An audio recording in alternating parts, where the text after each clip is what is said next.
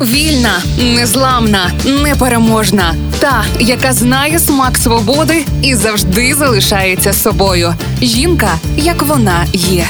Про жінок, які змінили хід історії в програмі Ольги Телипської на Радіо Перше. Коментуючи розлучення з Умою Турман, Геррі Олдман заявив у пресі, що не може більше жити з ангелом. Ума Турман, актриса, про яку завдяки роботам у фільмах Квентіна Тарантіно заговорив увесь світ. Народилася 29 квітня 1970 року. Своє незвичне ім'я Ума отримала через пристрасть батька до східних релігій. Її назвали на честь індійської богині світла та краси Уми Каруни. Цікаво, що ім'я акторки має кілька перекладів з різних мов. У перекладі з хінді воно означає даруюча блаженство. Санскриту перекладається як не страждати, а з португальської одна, з полінезійської поцілунок, а з японської кінь. У 15 років Ума покинула навчання і поїхала до Нью-Йорка з твердим бажанням стати актрисою. У неї було всього 300 доларів, тому незабаром вона влаштувалась на роботу посудомийкою, а у вільний час відвідувала кастинги. Коли в Голлівуді спалахнув скандал пов'язаний з продюсером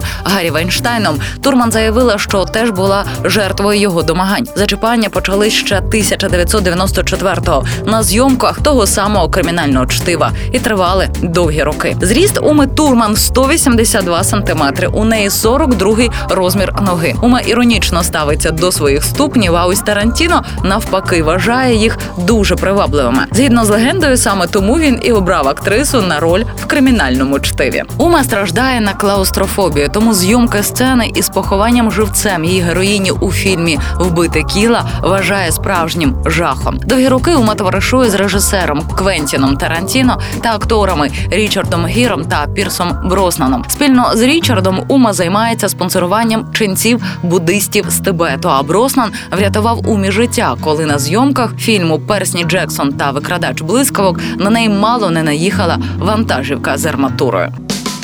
Жінка, як вона є. В програмі Ольги Телипської на Радіо Перше.